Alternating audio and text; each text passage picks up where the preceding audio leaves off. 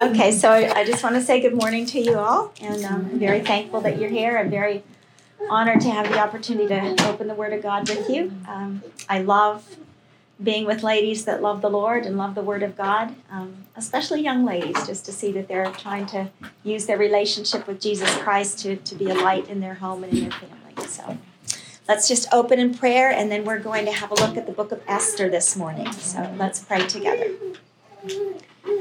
Heavenly Father, we do just thank you for this new day that you've given to us. We thank you, Father, that with the raising of the sun each and every day, we know that your faithfulness, your loving kindness, your mercy is renewed to us. And we know, Father, that you have a purpose and a plan for us each and every day, that our life is precious in your sight, and you have a work for us to do in, on this earth. Father, we just pray that you would help us to understand the principles that you have to teach us today and not just to understand them, Father, but to embrace them and to use them in our lives. Thank you for each lady here, Father, and I just pray that you would open my heart and open their hearts, Father, to the truth of your word. We want to be uh, conformed to the image of Jesus Christ. We want to love him more, Father. We want to serve him. And so we pray that you would renew our mind today and transform our lives by the power of your word and the power of your spirit. In Jesus' name we pray. Amen. Amen. Okay, as I said, if you would just open in your Bibles with me to the book of Esther, if you have free hands in a Bible. Um, I do some teaching back at our home church in Prescott Valley or Prescott, Arizona, and we've just been going through the book of Esther. Um, they'll actually be doing chapter 10 tomorrow, finishing up the book tomorrow.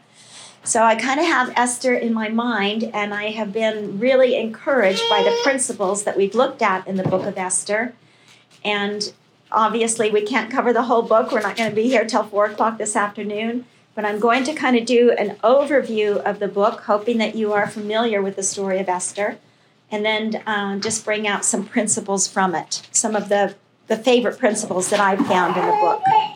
So, Esther chapter 1, just a little bit of background on the book. Uh, many of the Jewish people are now living in Persia. They were exiled into Persia. Um, the exile is over. Some of the people moved back into Israel, back into the cities of Israel, but some of the Jewish people um, decided to stay in Persia. There are 127 provinces in Persia from India to Ethiopia. The capital city is Susa. Persia at this time is ruled by King Ahasuerus. Your Bible might say King Xerxes, that's just his Greek name. He was known to be a cruel and a violent man. Um, and among the people, the Jewish people living in the time of Book of Esther, is a, a great man of God named Mordecai, who is raising his cousin Esther, who is an orphan. I think Mordecai is one of the most overlooked heroes in the Old Testament. He really is a hero in this story as well. The time frame for the book of Esther is around 483 to 470 uh, BC, before the birth of Christ. So I'm just going to open with uh, Esther chapter 1 and verse read, read verse 1 through 4. Now it took place in the days of Ahasuerus, the Ahasuerus who reigned from India to Ethiopia over 127 provinces. In those days, as King Ahasuerus sat on his royal throne, which was in Susa, the capital, in the third year of his reign, he gave a banquet for all of his princes and attendants, the army officers of Persia and Media the nobles and the princes of his provinces being in his presence. And he displayed the riches of his royal glory and the splendor of his great majesty for many days 180 days. So he has this big banquet for 180 days, six months, to show his majesty and his splendor. Sounds a little bit arrogant on my part, doesn't it to you? and amongst this feast or this banquet, there was a lot of feasting, there was a lot of drinking. And at some point, he asked his queen Vashti to come before all the men of the city and to display her beauty.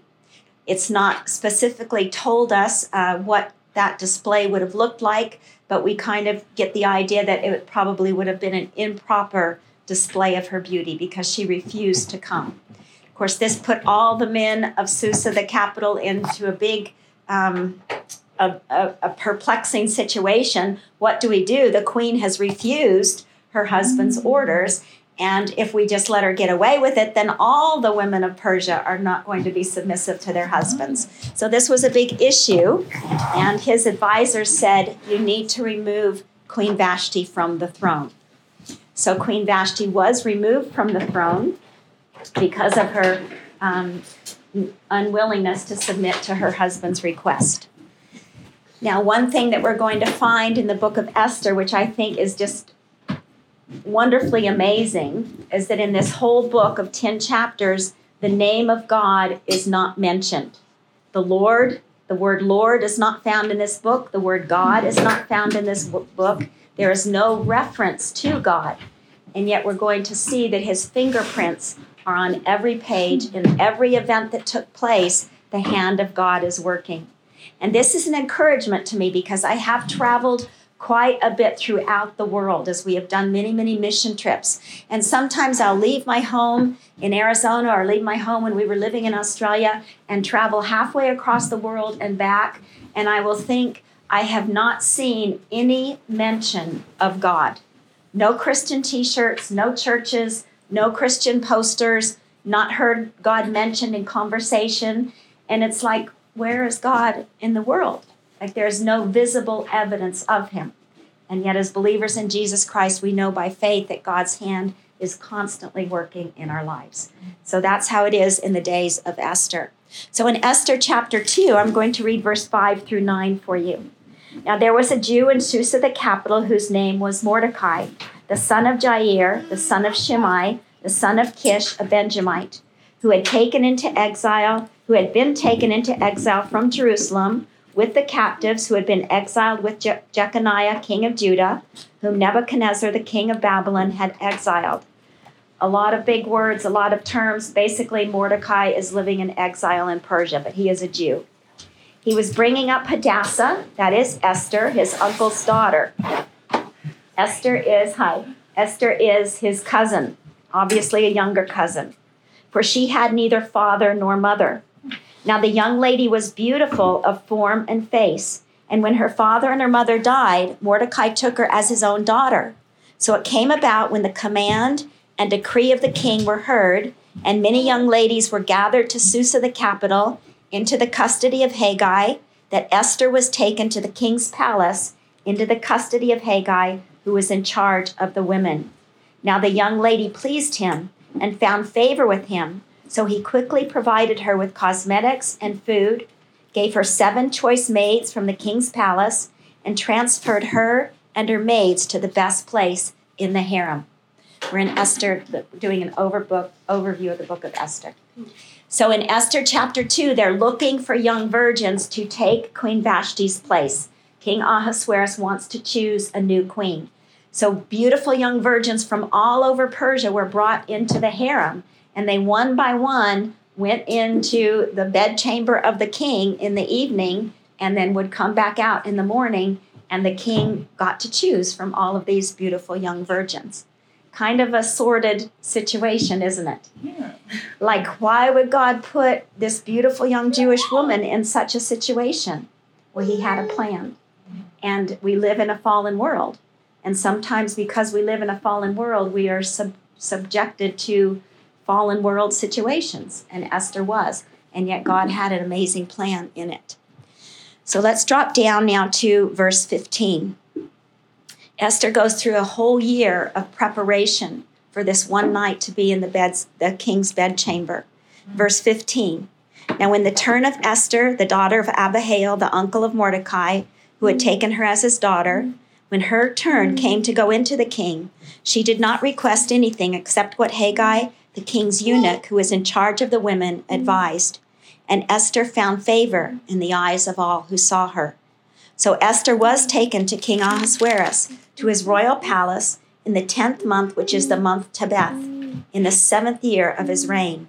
And the king loved Esther more than all the women, and she found favor and kindness with him more than all the virgins, so that he set the royal crown on her head and made her queen instead of Vashti. So in this chapter, we three times see the words that Esther found favor. She found favor with the eunuch that was in charge of her. She found favor in the eyes of all, and she found favor in the eyes of King Ahasuerus. And this word found favor, uh, Thayer's dictionary, Thayer's biblical dictionary describes it as this or defines it as this the spiritual condition of one governed by the power of God's grace.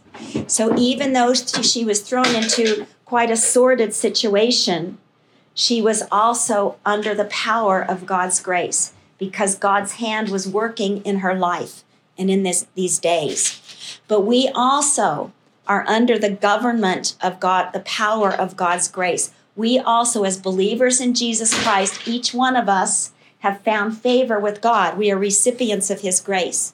2 Corinthians 8 9 says, For you know the grace of God, the grace of our Lord Jesus Christ, that though he was rich, yet for your sake he became poor, so that you through his poverty might become rich. And we are given in Jesus Christ all spiritual blessings in the heavenly places in Christ Jesus. That means that you and I have everything that we need spiritually to live a life of faith and to live a life of submission, surrender, and obedience to God. 2 Corinthians 9 8, and God is able to make all grace abound to you, so that always having all sufficiency in everything, you may have an abundance for every good deed and abundance for every good deed. So the lack is never on God's part because He pours out His grace to us. And sometimes we think about situations that we might be put in and we say, I just don't know, I just don't think that I could handle that situation. Have you ever thought that? You've seen maybe something that someone else has had to go through, and you're like, man, I'm glad it's them because I couldn't go through that. Mm-hmm. Well, God gives us the grace with the trial, with the test. He doesn't give us the grace ahead of time, He gives it to us as we need it.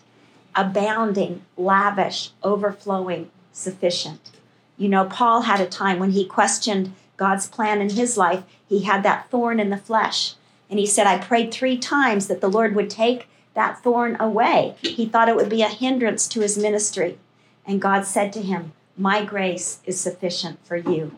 And so Paul came to the conclusion that power is perfected in weakness. When I am weak, then I am strong.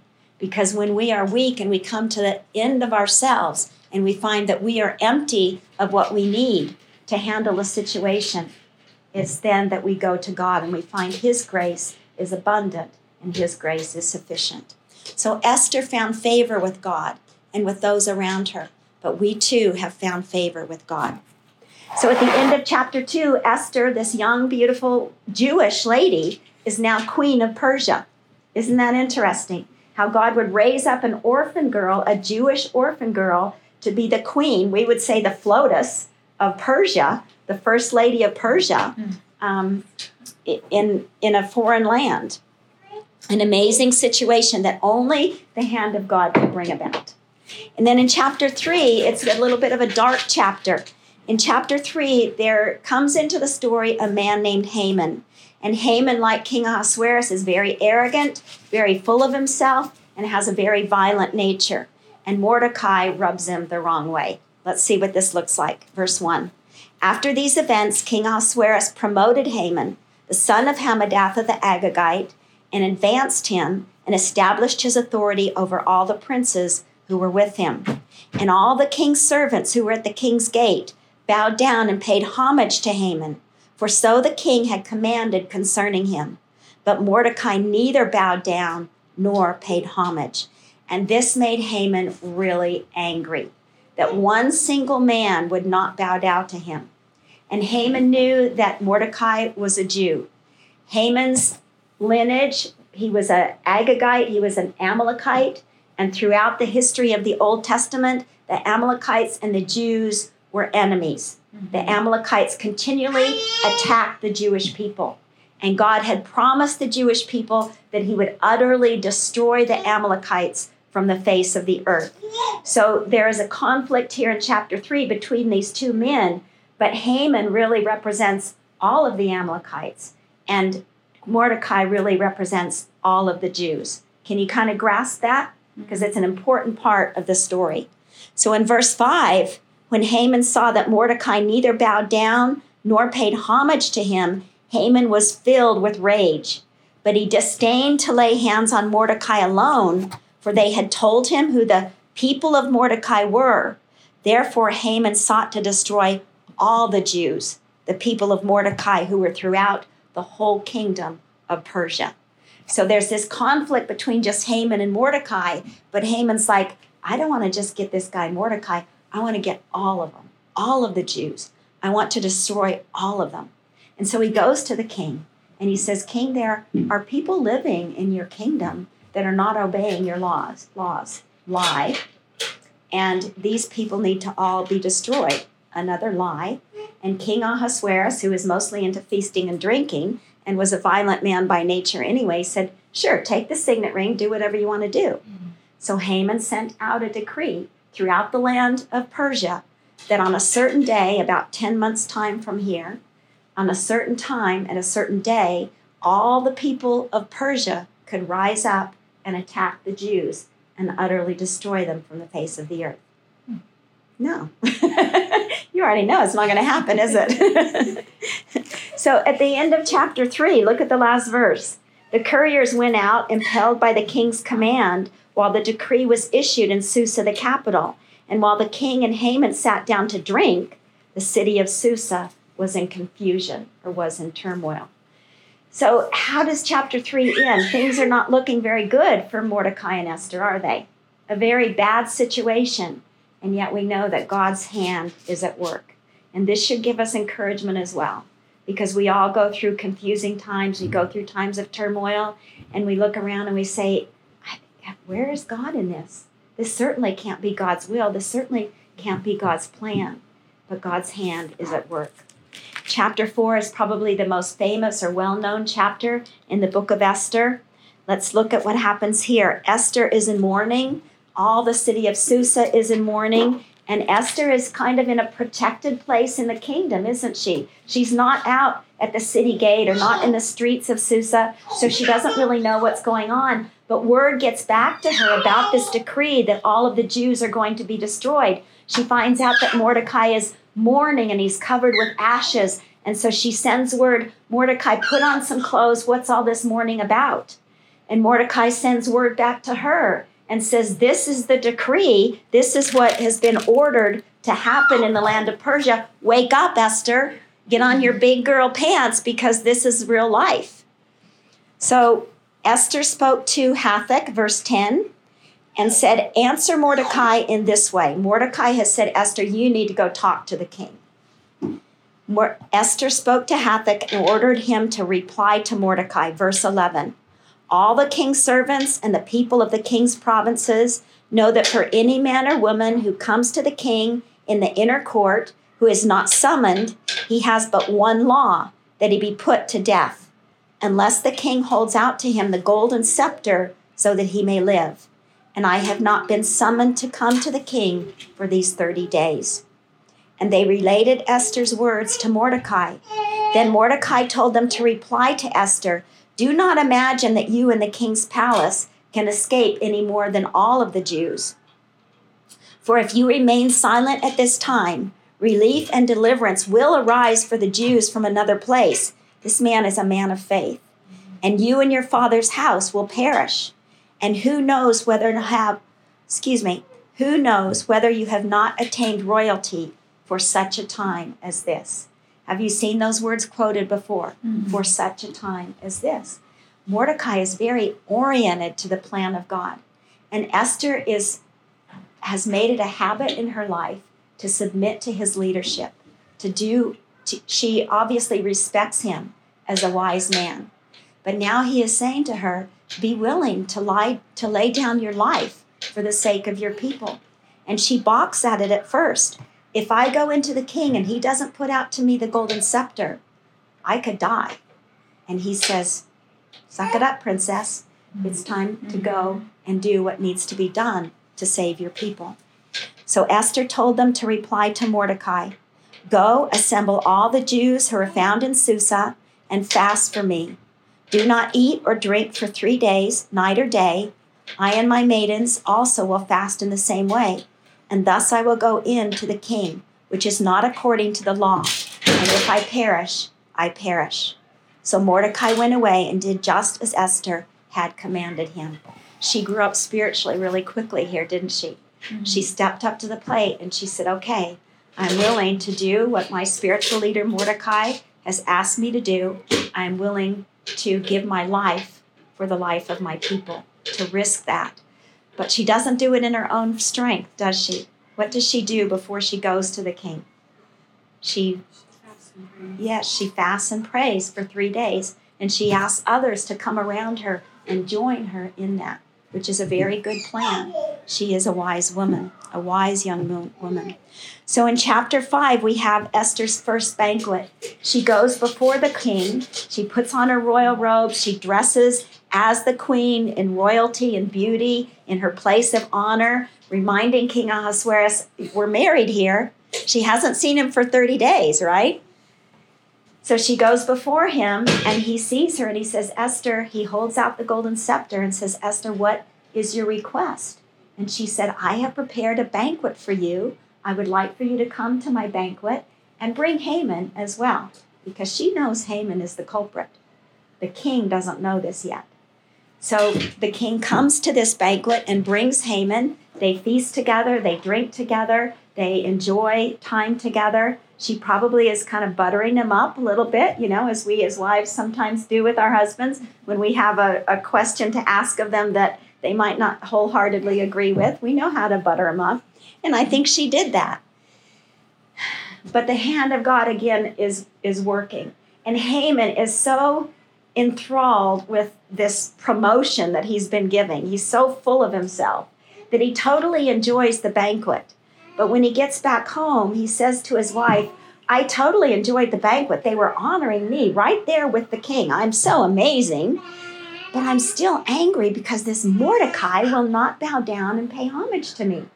And so his wife says, Why didn't you build a big gallows that you can hang Mordecai on?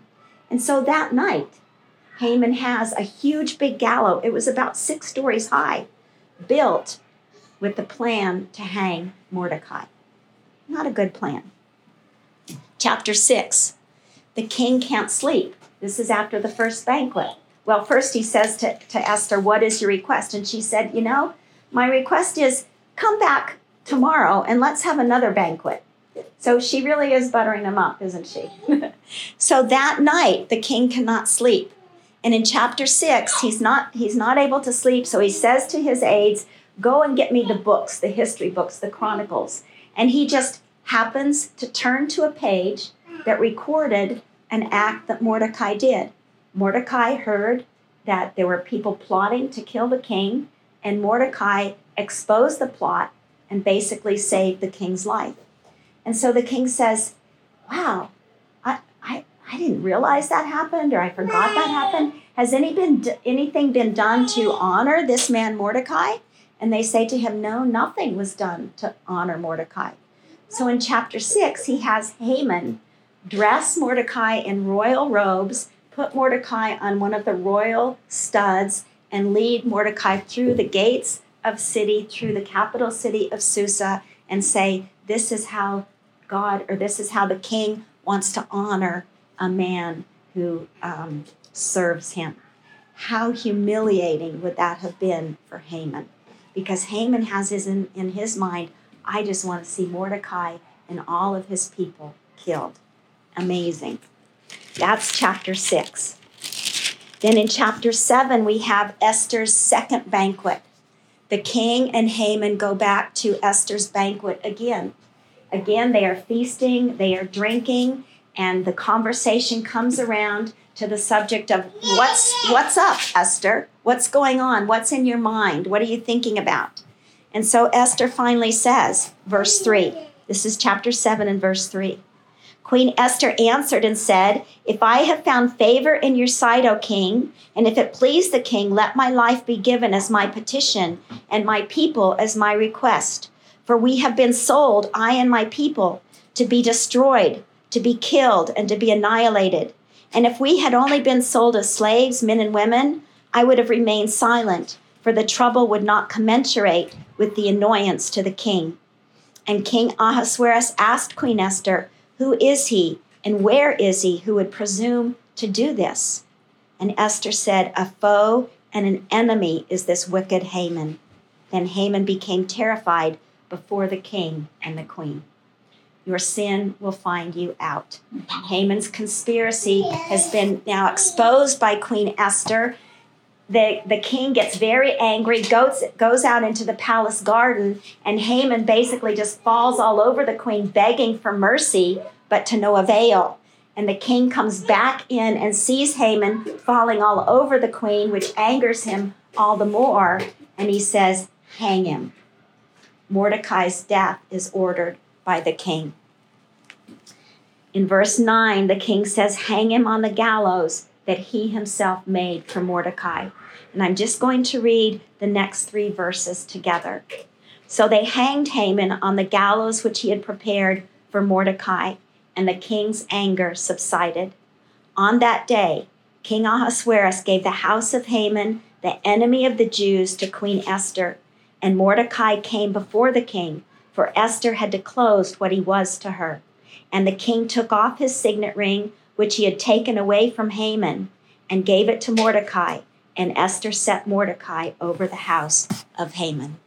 So, this is kind of the climax of the story where the conflict is brought to an end. And I know this has been a lot of history and a lot of just telling a story. I hope you've been able to follow it. But what we see in these few short verses is a character study of sowing and reaping. Charles Good said if you sow an attitude, you reap an act. If you sow an act, you reap a habit. If you sow a habit, you reap character. And if you sow character, you reap destiny. And can't you see the difference between Haman's attitude, one of arrogance and pride and self promotion, and the attitude of Mordecai and Esther, one of humility, one of dependence on God, one of surrender to God? What you sow, you will also reap. It's a law, it's a natural law. If you put corn seeds in the garden, what are you going to get? Corn. If you put potatoes in the garden, what are you going to get? Depends on the garden you're in. Whatever you sow in the natural realm, you will reap. And the same is true in the spiritual realm. If we sow in pride, we will reap a, the destiny that pride brings. And it's not a good destiny. Look at what Haman, what happened to Haman. But if we, we sow in humility and surrender to God, if we sow in faith, we will reap a good harvest of faith, the fruit of the Spirit, blessings in time, and reward in eternity. So you can see the difference in their attitudes and the difference in their outcome. Haman lost everything, including his life. And now Mordecai and Esther are put into the highest place in the kingdom next to King Ahasuerus. They have the king's signet ring, they have power, they have authority, but they are going to use it for God's glory. An amazing turn of events. So Esther and Mordecai come up with a second decree. And the second decree is to send out throughout the land of Persia, just like the first decree. And the second decree says all the Jews on that day, if they are attacked, are given the freedom and the right to fight back and to utterly destroy anyone that rises up against them. So we see the hand of God working in all of these events that we've talked about. And at different times, the, the situation was very dark and looked very hopeless. And yet the hand of God was working all things together for good to those who love Him, to those who are called according to His purpose, just like the hands of God work in our life today. So I want to talk a little bit about the hands of God because you can tell a lot about a person from their hands, can't you? Look at my hands and she, she's old, she's married. Young hands are going to look very different than my hands. The hands of a plumber are going to look very different than the hands of a, a surgeon. You can tell a lot about a person by their hands. And we can tell a lot about God by looking at what the scriptures have to say um, about his hands. So I want you to think of John chapter 1. In the beginning was the Word, and the Word was with God, and the Word was God. And verse 14 says, The word became flesh and dwelt among us, and we beheld his glory, glory of the only begotten of the Father. So the word became flesh and dwelt among us. When baby when Jesus left the, the throne of God in heaven and he came to earth as a little baby, the, the Son of God born to this earth as a tiny little baby, you know, in that cradle, not a cradle, but in that feed trough, just as a newborn. What do newborns do with their hand? They, they'll grip the, the hand of their mother, won't they? That's such an amazing thing. I actually saw one time a picture of a surgeon who was doing a surgery on a mother's womb, and you could see the hand the hand of that little baby in the womb reached out and gripped the, the finger of the surgeon. It's incredible, isn't it? That first little bond of intimacy between a mother and a baby. And probably baby Jesus Sam did that with his with his mother Mary. And then as he grew, he maybe learned to play patty cake, or maybe he chased after butterflies, or maybe he looked up and in wonder at the stars of the night sky, stars that he himself had created. The hands of Jesus showing us his humanity. But as he grew and he went into public ministry, his hands became the hands of a miracle worker. He changed the water into wine. He made the deaf to see and the blind, or the deaf to hear and the blind to see. Um, he did all of these miracles. So the hands of Jesus Christ then revealing to us his deity, doing things that only God could do. And though his hands were the hands of deity, they were also the hands of a servant, weren't they? They washed the feet of the disciples, they welcomed the little children, they broke the bread and fed the people. All of these things Jesus did to serve others because he came to this earth not to be served, but to serve and to give his life as a ransom for many. Finally, his hands were hands of prayer in the Garden of Gethsemane. They were hands of prayer, praying, God, if there is any way, let this cup be passed from me, but not, not my will, but your will be done.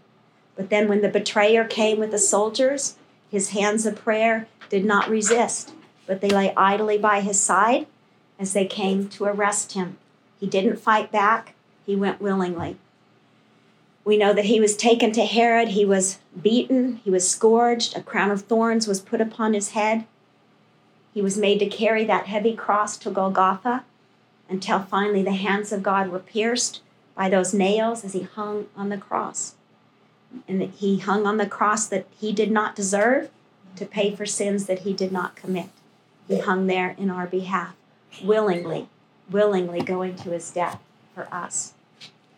And then these nail scarred hands reach out to us, they reach out to the world with the offer of life, abundant life, eternal life, life that is freely given to those who believe. The hands of Jesus Christ telling us so much about who he is and what he's done for us. But there are many verses also that speak about the hands of God. We know that as we turn to Jesus Christ in faith, we become we become held in his mighty grip. And his mighty grip is so mighty that we cannot be pried out of that. Once he holds on to us, there is nothing we can do to be loosened from that grip. We are eternally secure through faith in Jesus Christ. And then scripture says he is our creator and the universe is his handiwork. It says, Who has measured the waters in the hollow of his hand and marked off the heavens with a span? Have you ever stood at the edge of the beach, at the edge of the ocean? You're a little bit inland here, but probably you have. And that vast ocean before you, and it, it says God just, Jesus just holds that in the hollow of his hand. And you look at the, the majesty, the immensity of the night sky. But to him, it's just like, oh yeah, I got it in the span of my hand.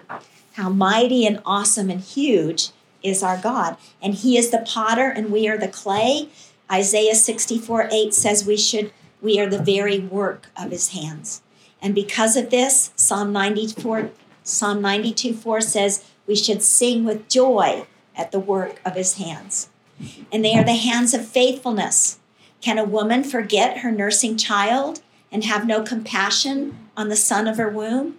Even those may forget, but I will not forget. I love this one. Behold, I have inscribed you on the palm of my hands. If you are a believer in Jesus Christ, your name written on the palms of God's hands. In- incredible. Does God really have hands? Everybody's afraid to say. No. I don't know. There's all these verses. Does he really have hands? No. He's spirit, isn't he? It's an anthropomorphism. In other words, a, a physical term that is given to us to help us better understand God. Like his eye. Yeah, he has his eye on you. That's right. Yeah. There's many anthropomorphisms in the Bible. It's just so that we can because we relate to our physical bodies and our physical world, but God wants us to understand who he is and what he's done for us. So his hands are the hands of help, the hands of a caregiver. Behold, the Lord's hand is not so short that it cannot save, neither is his ear so dull that it cannot hear. Isaiah 59 1. Do not fear, for I am with you. Do not anxiously look about you, for I am your God. I will strengthen you. Surely I will help you. Surely I will uphold you with my righteous right hand. So that hand that just spans the universe is the one that upholds you and holds you and cares for you and keeps you safe. Humble yourselves, therefore, under the mighty hand of God, that he might exalt you at the proper time, casting all your cares on him because he cares for you. 1 Peter 5 6. And then they are hands of friendship and hands of fellowship. The steps of a man are established by the Lord, and he delights in his way. When he falls, he shall not be hurled headlong, because the Lord is the one who holds his hand. Psalm 37, verses 23 through 26. And I had just put this study together on the hand of God, and there's a lady in our church named Dodie, a dear little old lady who um, is really suffering with cancer. And I brought her a meal, and I was just sitting on the couch with her talking, and she was just full of I mean, you would never know that she was suffering from cancer. She was just full of life and full of joy and talking about the Lord. And she said, You know, I was in the hospital and I was laying in my hospital bed and I had my hands kind of laying out like this. She said, I felt the Lord hold my hand. Isn't that just such a beautiful thing?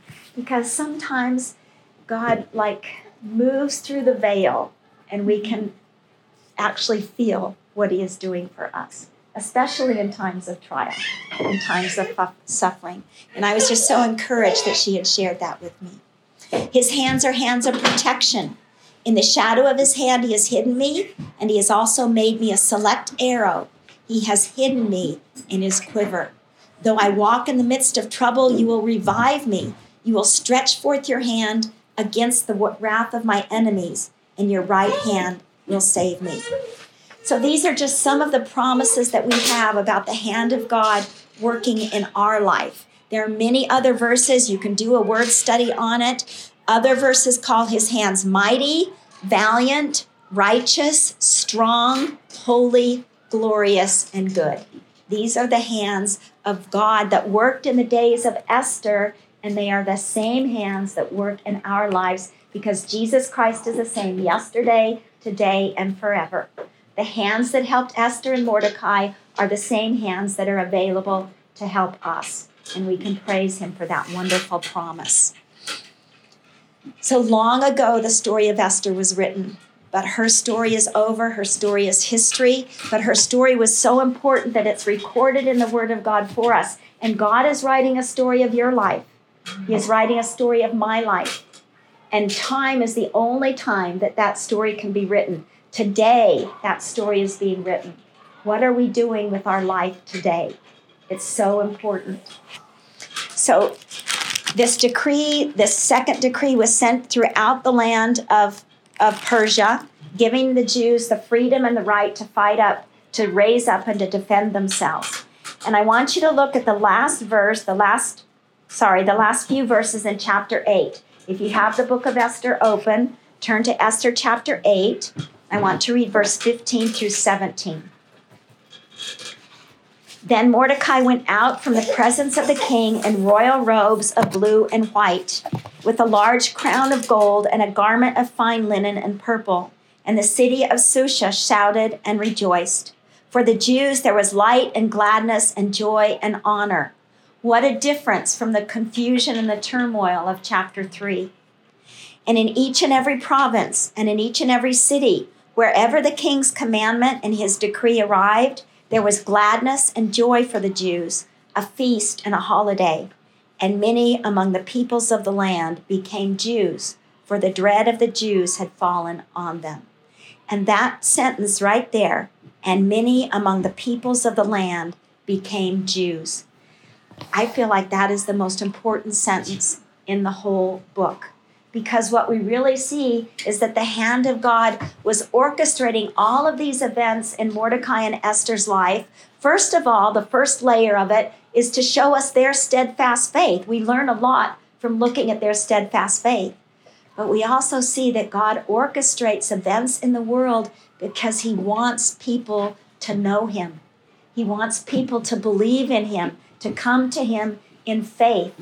And God can work in any circumstances, circumstances of your life and circumstances around the world to bring people to a saving knowledge of Him. Throughout the Old Testament, you will see the phrase, that they might know that I am the Lord.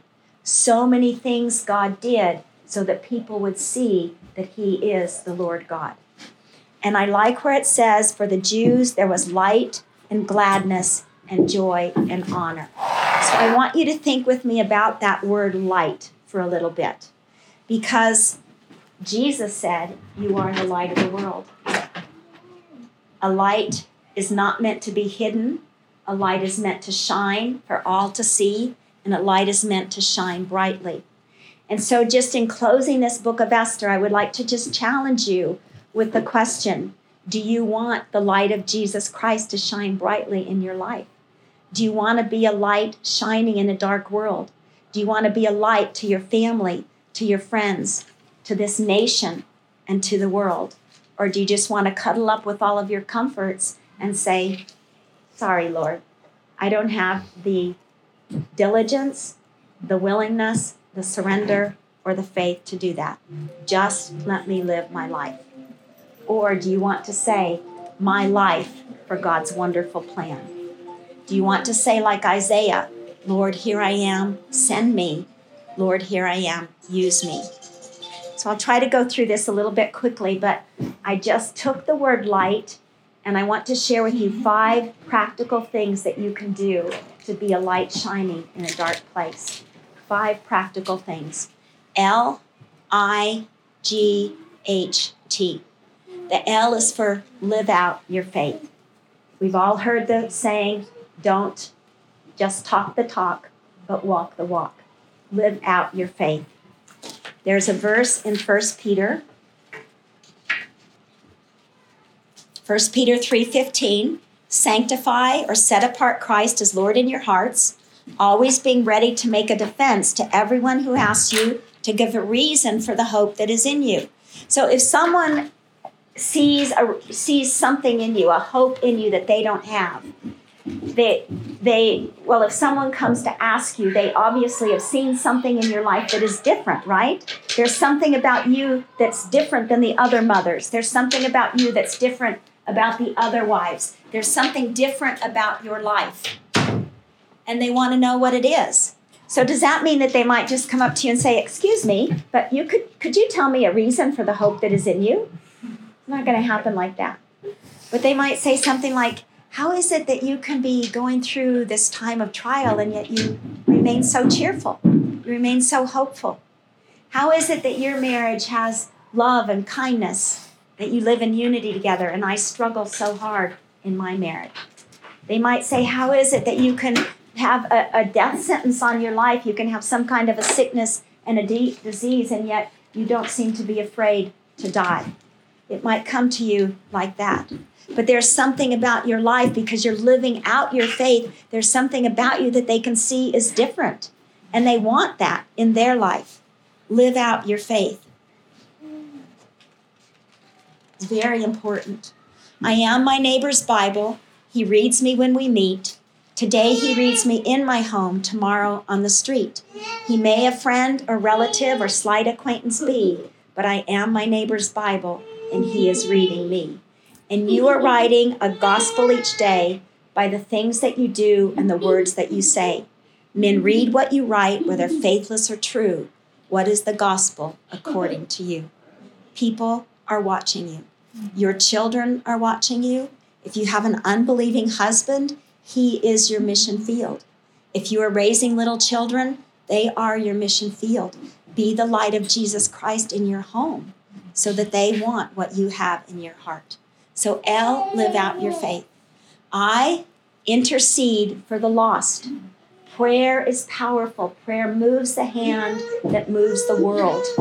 And we need to intercede for the lost. You probably all have friends or relatives who are unbelievers. I know I do. Our responsibility is first to live out our faith so that they can see that and then to pray for them. Because if we pray for them, God's hand is going to intervene and work in their life to bring them, hopefully, to a saving knowledge of Jesus Christ. Intercede for the lost. You know, Paul had such a burden for the Jewish people, for his kinsmen.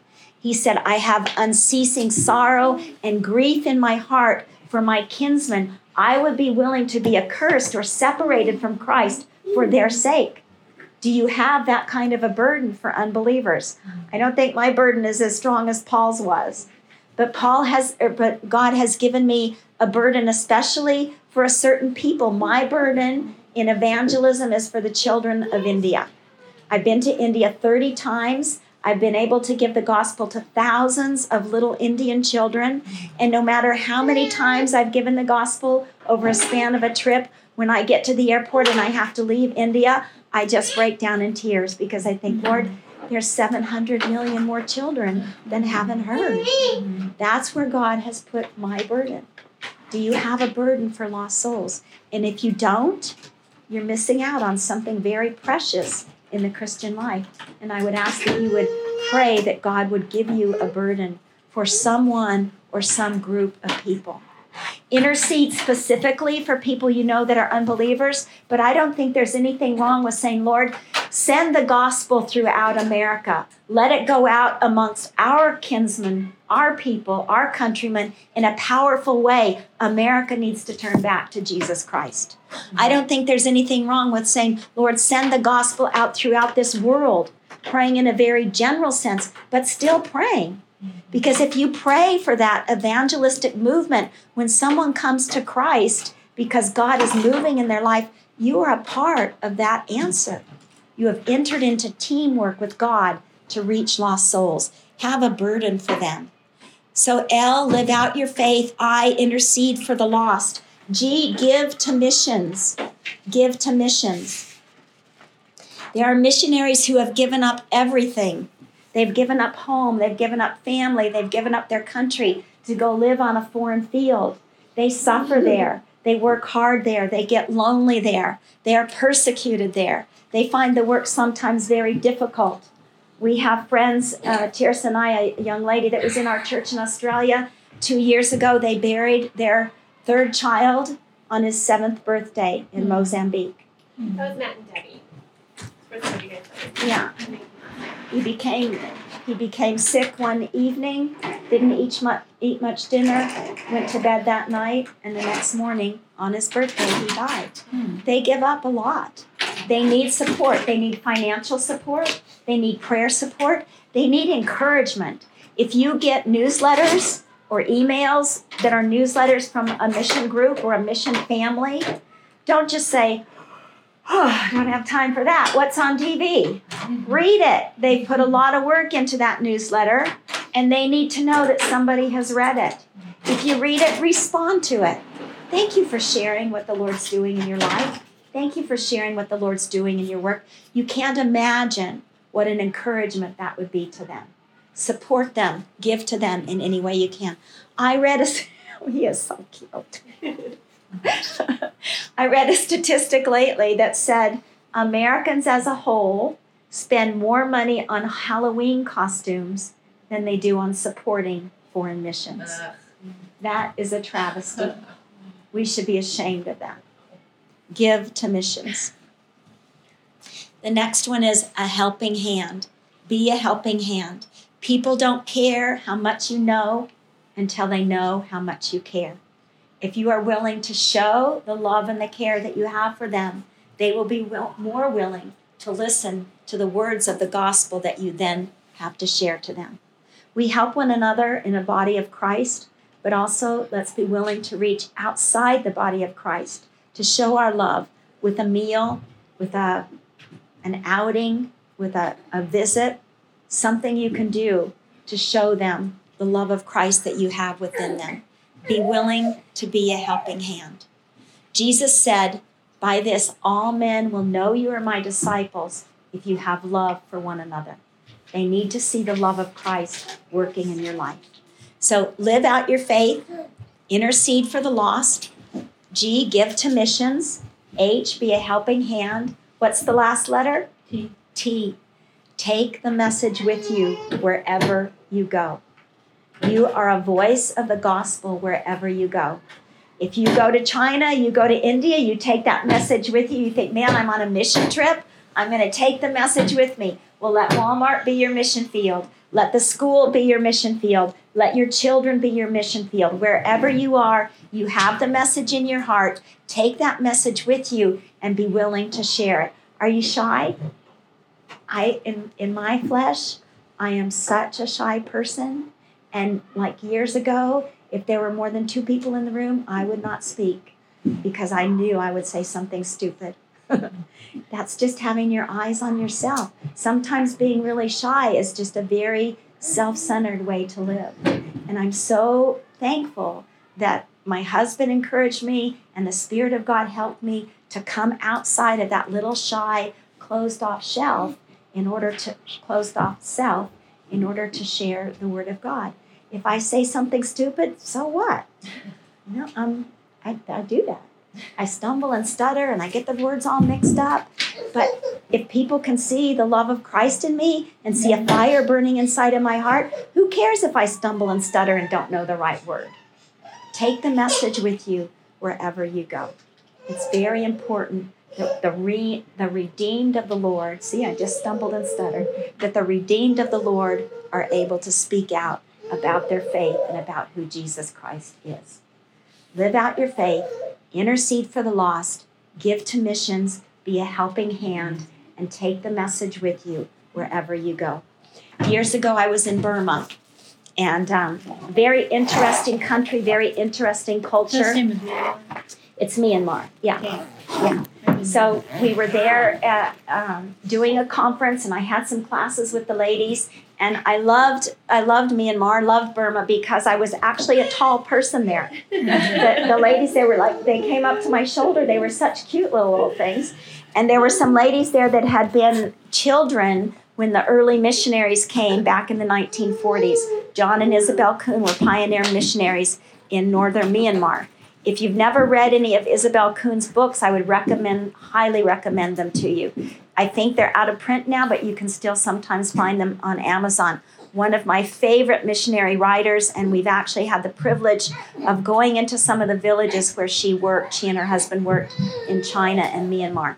But anyway, we're in Myanmar, and these little ladies that had been children with, with when John and Isobel Kuhn were working there, and they said they learned a song when they were in Sunday school, and they sang the song for us. And it went like this This little light of mine, I'm gonna let it shine, let it shine, let it shine, let it shine. And sometimes, as we mature as Christians, we need to go back to what we learned in Sunday school. Mm-hmm. God has put a light in our heart, and we need to let that little light shine because many people in this land need to know who God is. Tirsa, would you like to close in prayer? Dear Lord, thank you so much uh, for this precious time that we've had, Lord, just being in your word and um, going through, Lord, uh, Esther, Lord. I just thank you so much for her life, Lord. I thank you for her legacy, and I thank you for um, the way that you continue to teach us and um, speak to us, Lord, and lead us and um, through her life, Lord. And Lord, I just thank you too, just uh, for bringing me on, Lord, the message you gave to her this morning um, through your Holy Spirit to speak to each one of us um, for what uh, you have planned for us to hear, Father. And Lord, I just pray that for each of us, that our eyes be open, Lord, and our heart be open um, to what it is that you desire of us, Lord, mm-hmm. um, through being a light, uh, Lord. And I pray that um, we can uh, be open with one another, Lord, and just uh, we can walk with each other, Father, um, in what that looks like and how to carry that out before you, Father, to honor and glorify you and to take your gospel um, into other to others throughout this community, Lord, and the opportunities and the ministries that you've given each of us um, going out from here. Lord, I just pray too um, that for those um, aspects, Lord, that Nan, Nan brought up, Lord, that are out of our comfort zone, Lord, or um, that when you keep nudging us and directing us, Lord, and leading us, because you so desire for us to taste that, um, taste that, that privilege, Lord, of humility and just walking with you and walking in your spirit, Lord, that um, that you would just give us the courage, Lord, um, if it's replying to an email or if it's um, taking a meal with somebody, Lord, um, that we would respond to that and that we would do that, Lord, so that others can, can taste you, Lord, and can see you and that we can be your hands. Um, Lord, thank you so much for your scripture this morning. And Lord, thank you so much um, for your truth and your word, Lord. And, and Lord, all the chaos and all the craziness in this world, Lord, and all the things that distract us, Father. Thank you for protecting this time um, and helping us to to show up this morning, Father. And, um, and Lord, thank you so much for your word, Lord, that um, that is the rock in our lives, Lord, and it doesn't change, Lord. Um, and you don't change. And Lord, I thank you for that.